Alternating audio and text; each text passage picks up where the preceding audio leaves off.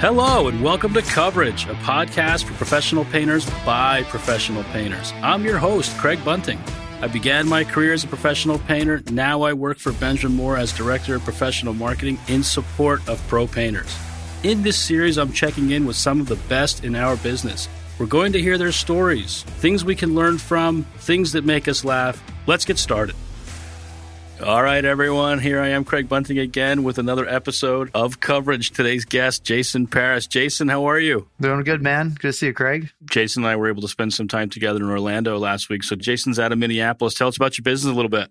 Yeah, so I have a residential repaint company. I started it 10 years ago with just a paintbrush and a dream. Kind of did it part time for a couple of years, and then I quit my job, kind of the classic on the side, quit the job, went full time 2014. Since then, We've grown into, we produced, we sold 9 million last year, produced 8.3 and on trend, on target to produce 10 million in painting. At the same time, we have a little remodeling business. So we spun that off. Uh, it's called Haven Builders. It has a very similar logo to Paris Painting to show the sister company affiliation. Uh, but that produced 5 million last year and then on trend on target so far through Q1 to do 10 million, which is a big jump, but it's remodeling. So that is not, uh, not too crazy. And then I have a little holdings company and uh, we buy minority interest in painting businesses to help them scale. That currently has 5 million under that umbrella. Have four kids. Wow. What else? Chair, chair of the PCA. Yeah. Uh, we're building three apartments in southern Minnesota. I did my first Ironman last fall. And when I was in junior high, I would oftentimes take my tray lunch and eat it in the bathroom because I had so much social anxiety. I got picked on. So that's the full background on me. Oh wow. How'd you how do you overcome it? Um, I don't know. One gallon at a time. Just one one gallon at a time. Yeah, so explosive growth, right? I mean, obviously you've got a lot going on, almost as many uh, business elements as you have children. So I'm sure you're I'm sure you're you're a pretty busy guy. One of the things that I was hoping to talk to you a bit about today is is you mentioned that you're the you know you're the chair of the PCA. So for those folks listening, formerly the PDCA, if if those folks go back far enough. Um, you know, Painting Contractor Association now. Uh, kind of our really our you know our, our industry association you know the recognizable one I think is is probably the best way to say it um, and it's it's come a long way so I've been involved with the PDCA and then PCA for the better part of the last 10 years uh, maybe even more than that on a local level uh, but and I'm fortunate enough to be to be back on the board. Uh, and Jason does a really good job of of kind of directing all of us board members and getting the association on track. So what I was hoping to hear from you, Jason, today, and maybe help some folks out there understand, you know, what is the PCA today, and where do you see it going? What are the the benefits of being involved because I, I, can tell you it's it's a far cry from what it was when I first got involved ten years ago in a very very good way. I mean it's it's come a really long way under your direction and yeah. and some others as well. Awesome. Well, yeah, like you said, others as well. There's a lot of people involved in that, and uh, credit credit, credit is due. Um, I'm a small part, but I'm happy to play the part that I can. Uh, big picture, the PCA is a nonprofit that serves to better the painting industry.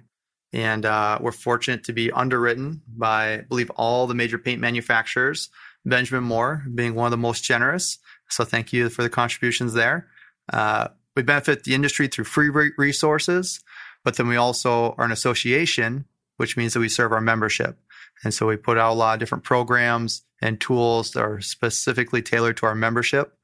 Uh, high level, that's what the PCA is. Back in its heyday, I believe it was a requirement to be part of the PCA to, if you were in the union.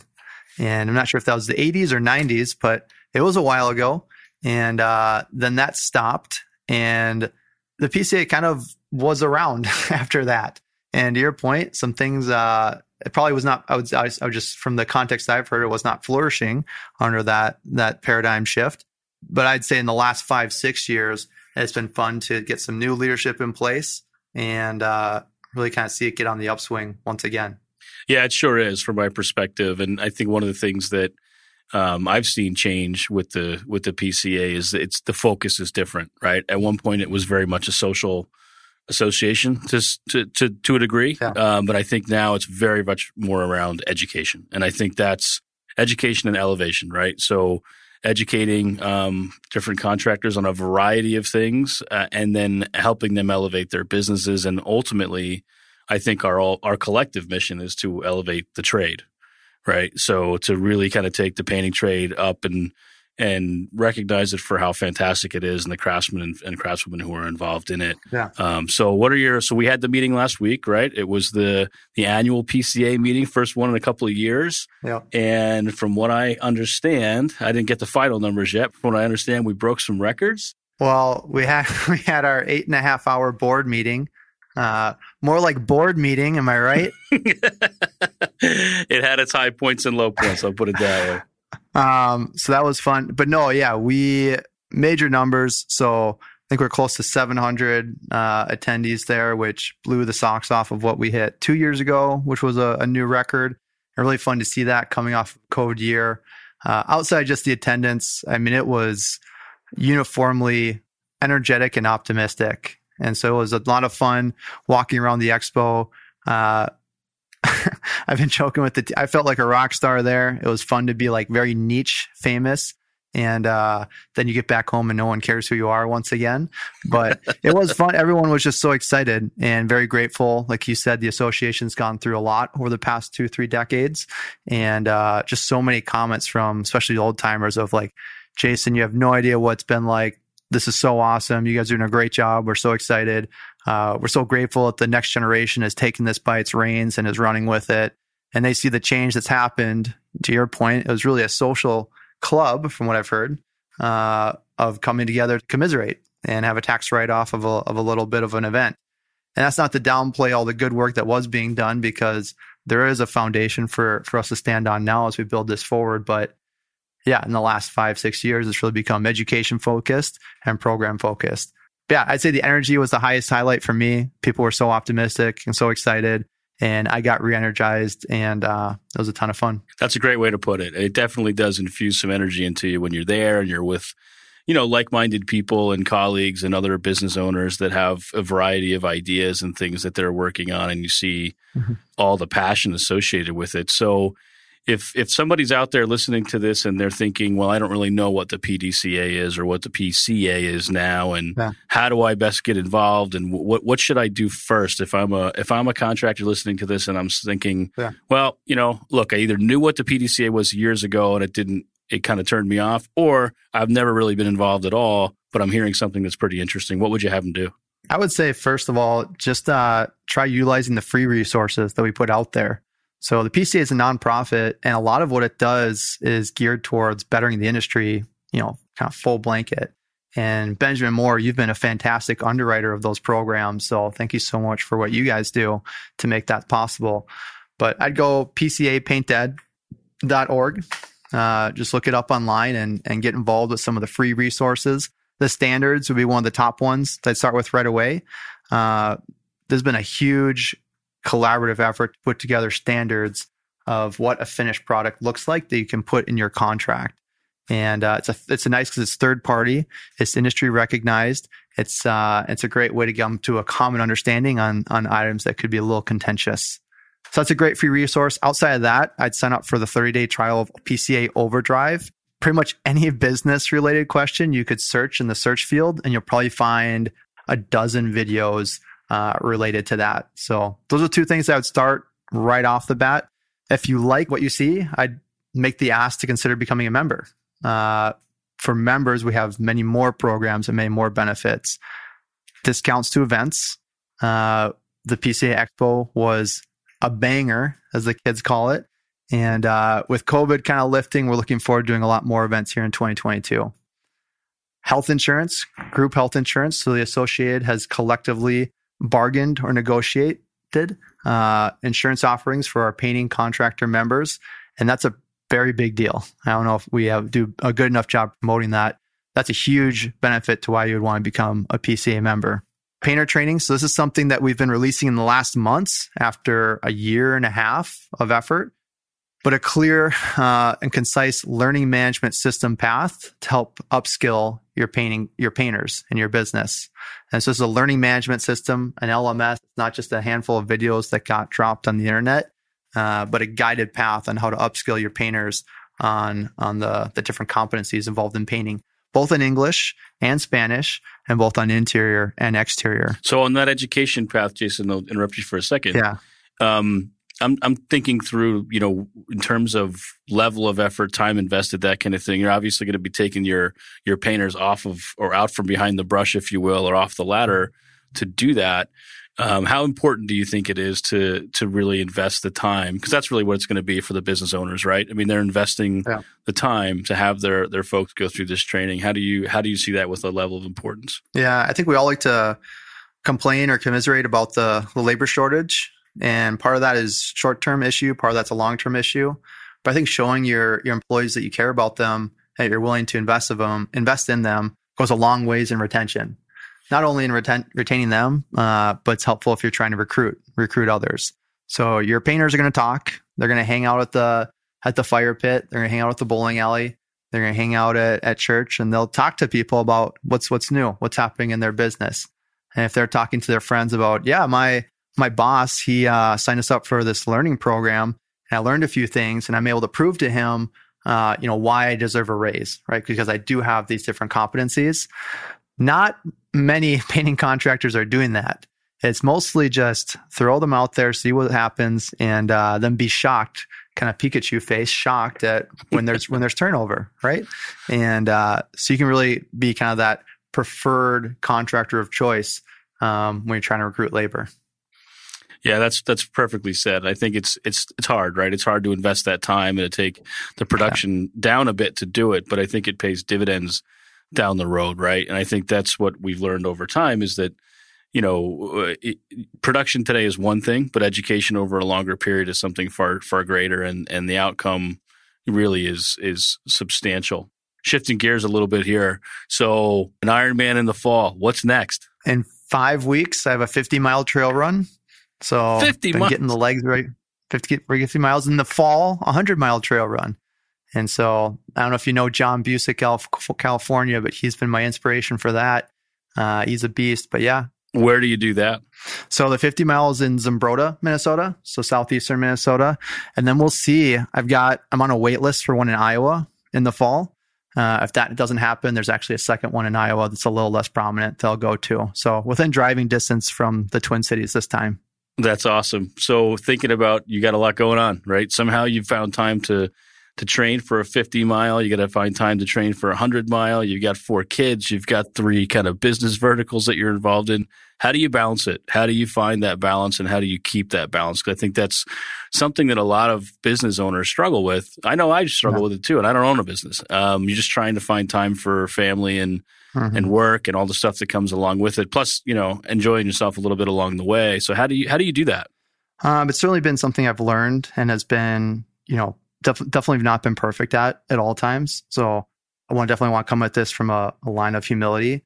There are some tactical things that we could get into, and there's also kind of macro philosophical. So kind of the macro scale, I'm pretty good at delegating and allow, allowing people who are better than I am at certain things to take those on, right? Or even if they're able to commit more of their energy and resources and get a, a better result than I am. So a good example is one of the first things I let go of in Paris painting was sales. And I thought I was a sales god, but I was able to quickly rationalize like, okay, if this is someone, if this is all someone's doing all day, all week, I bet they'd outperform me. Um, and even if they don't, I bet if I, if I bet a team of three people could at least outperform me. And what I quickly found out is that uh, I was good at sales, not great. And we were hire, able to hire people who were great at sales, and that's all they did all day. So I'm pretty good at delegating because it's very apparent that I'm not good at most. I'm not great at most things. I'm I'm just good at everything, and so it's easy to find those those pieces. I'm pretty good at saying no to things that are not a, a heck yes. So if it's not a heck yes, then it's a no. And there's a lot of things I say no to. We listed out a bunch of things that make me sound like I say yes to to a lot, but there's a lot more things that I say no to. Those are some big macro kind of concepts. If you get micro, not micro, but micro, right. uh, you know, th- then it comes into you're setting your priorities. So there's a million different things under the sun that I could lay my hand to, but I have to choose the things that have the highest impact towards the objectives that I'm trying to achieve. And so I'm very clear about what I want in my life, what I'm passionate about in my life, and what the objectives look like to see those passions to fruition. And I choose things that are going to have the highest impact towards that. So I say no to a lot of things that have a low impact. I say yes to things that have a high impact. I'm very diligent I'm a, I'm a high CS on the disc profile, very compliant with my weekly and daily rhythms. And so I am not like a, just an automatic machine. I'm very human. If I let myself go to my own tendencies, I tend not to do the things that I want to do. I tend not to do the things that will steer me in the direction of having the highest impact to my direct my objectives. And so for me, that looks like a daily, a weekly, a monthly, a quarterly, an annual rhythm of where I really have to sit down and spend the time to make sure I'm doing the things that are going to have that highest impact. And I would be actually a lot more productive if I didn't have to spend that time. But I've just found I know myself well enough that if I don't force myself to do that, then I waste it. You're listening to Benjamin Moore's Coverage, a podcast for professional painters by professional painters. Now let's get back to our interview. Obviously, incredibly enlightened about you know yourself and and kind of how you approach business and life. Um, one of the questions I have, kind of listening to you now, is do you do you have a mentor? Do you have something that kind of brought you to this place? Right, because yeah. it's it's pretty self reflective to be able to kind of take a step back and look at you know what your strengths and weaknesses are. I mean how do you do you have someone or some people or some books that you've read that you could recommend that can help others kind of help help them deal with what is an avalanche of just life right? Life business family all that stuff. Yep. and it can be it can be crippling. So any any advice or on how to find a mentor? Do you have one? Uh, if you don't you know how'd you get so darn good at this? And what do you say yeah, so I will say I think the biggest impact has been the circle of people that I've surrounded myself with. And so even now in the adventures I take on, I have tremendous partners and they all make me a better person. I think that's where a lot of uh, that self-reflection and that ironing, iron sharpening iron kind of comes from. So I'm thinking about what does that selection process look like when you're searching for a mentor? How do you how do you begin narrowing that field and and what questions do you ask to try to make sure you're aligned with the right people? Yeah, I think for me, uh, similar values is number one. So we're operating out the same paradigm. When I'm seeking someone, I like to have someone that's in the stage of life after mine, if not two stages after mine. So there's a good relationship there of kind of like a little bit of gray hair and a little bit, a little bit of spiky hair meeting each other, and uh, someone who's kind of walked the walk, and you want to emulate them, and ideally similar passions, right? So I'm very passionate about family. I'm very passionate about business. Uh, I'm very passionate about maximizing individual performance. And so find someone that has shown that in their life. That's what I look for. That's great advice. So where do you see Paris painting in five, ten years? You're a you're a relatively young man, and I think you got a ways to go, right? So where where where are we taking this business next? Okay, to the twenty year olds, I'm not. I'm like a, I'm not well, a young man. They think I'm old, but I would say, I mean, Paris painting could certainly get to 20, 30 million dollars in the Twin Cities right? That's not that's not out of reach, uh, especially in this metro area. I think that's where a good part of our energy and efforts go to. But I think most of the drive is through all foldings and scaling through partnerships. I think that I think that's if you look five, ten years out. That's where most of the energy and the efforts can be focused on. But yeah, I think Paris painting will continue to grow and continue to scale. Uh, even in an economic downturn, I think demand could get cut in half, and there would still be a supply demand imbalance. And and that in that model, you know, it's all about how well you can execute your system, right? How well can you execute? That's going to determine your growth and your success. And we're pretty dang good at that. We have a really good team. So that's what I think in the five ten years. I don't know what's going to happen to the economy in the next year, two years, three years. Right. If I did, I'd be leveraged up to the gills in, in futures and options, right? There's a literal market where you can leverage other people's money for anybody that's confident, which I like to remind people of when we go to conferences and and people speak so confidently about what they know is going to happen next year. But yeah, that's what I see uh, for Paris Painting in the next five ten years. Yeah, got it. So you, you mentioned systems, and I think that's kind of a broad term, right? So it's a system that you guys have as a as a unit, but I, I assume there's also systems that you rely on that have enabled your growth, right? So whether it's you know, I'm certainly there's the accounting part of the business, there's a scheduling part of the business, there's the people part of the business, there's all those different parts and pieces. And from what I've heard you say in the past, not having a system for a number of these different elements make them almost impossible, right? So would you would you recommend or what would you recommend for somebody who's maybe drowning in one of those different verticals to say even if it's not the actual system or maybe it is, but how do they seek that out? How do they find that thing that's going to help them, you know, get get out from under that that avalanche of of business and life and all that stuff? Yeah. I think maybe start with what their role should be in the company. And, uh, you know, everyone kind of starts out as an entrepreneur. And, you know, I think the reality is that most of our industry does not, you know, has no business being a business owner. Uh, you have good, talented craftspeople who now own a job, but you know they're kind of martyring their life and their family's life by trying to run a business. And if they want to be the owner, and that doesn't mean they have to be the president, that doesn't mean have to be the one that designs the systems and finds the systems. You know, I would say don't be afraid to hire people who are experts in stuff that you're not. That you're not. So I think that'd be a great place to start. Is is figure out what are your strengths and what are your attributes, and where do you see yourself holding on to the company long term. Uh, for myself, I was a great president up to that two million dollar mark. You know, maybe even three. Uh, but I am not actually a great president of a $10 million painting company, uh, much less a $25 million plus holdings company, right? That's, that's not my skill set. I'm a founder. Uh, I'm an entrepreneur. I have a pretty high tolerance for pain. I'm good at pretty much everything. When you start to hire people for those specific roles, when you start to place people for those roles, because you could, in theory, even place yourself, you're almost looking for an opposite set of competencies and skills.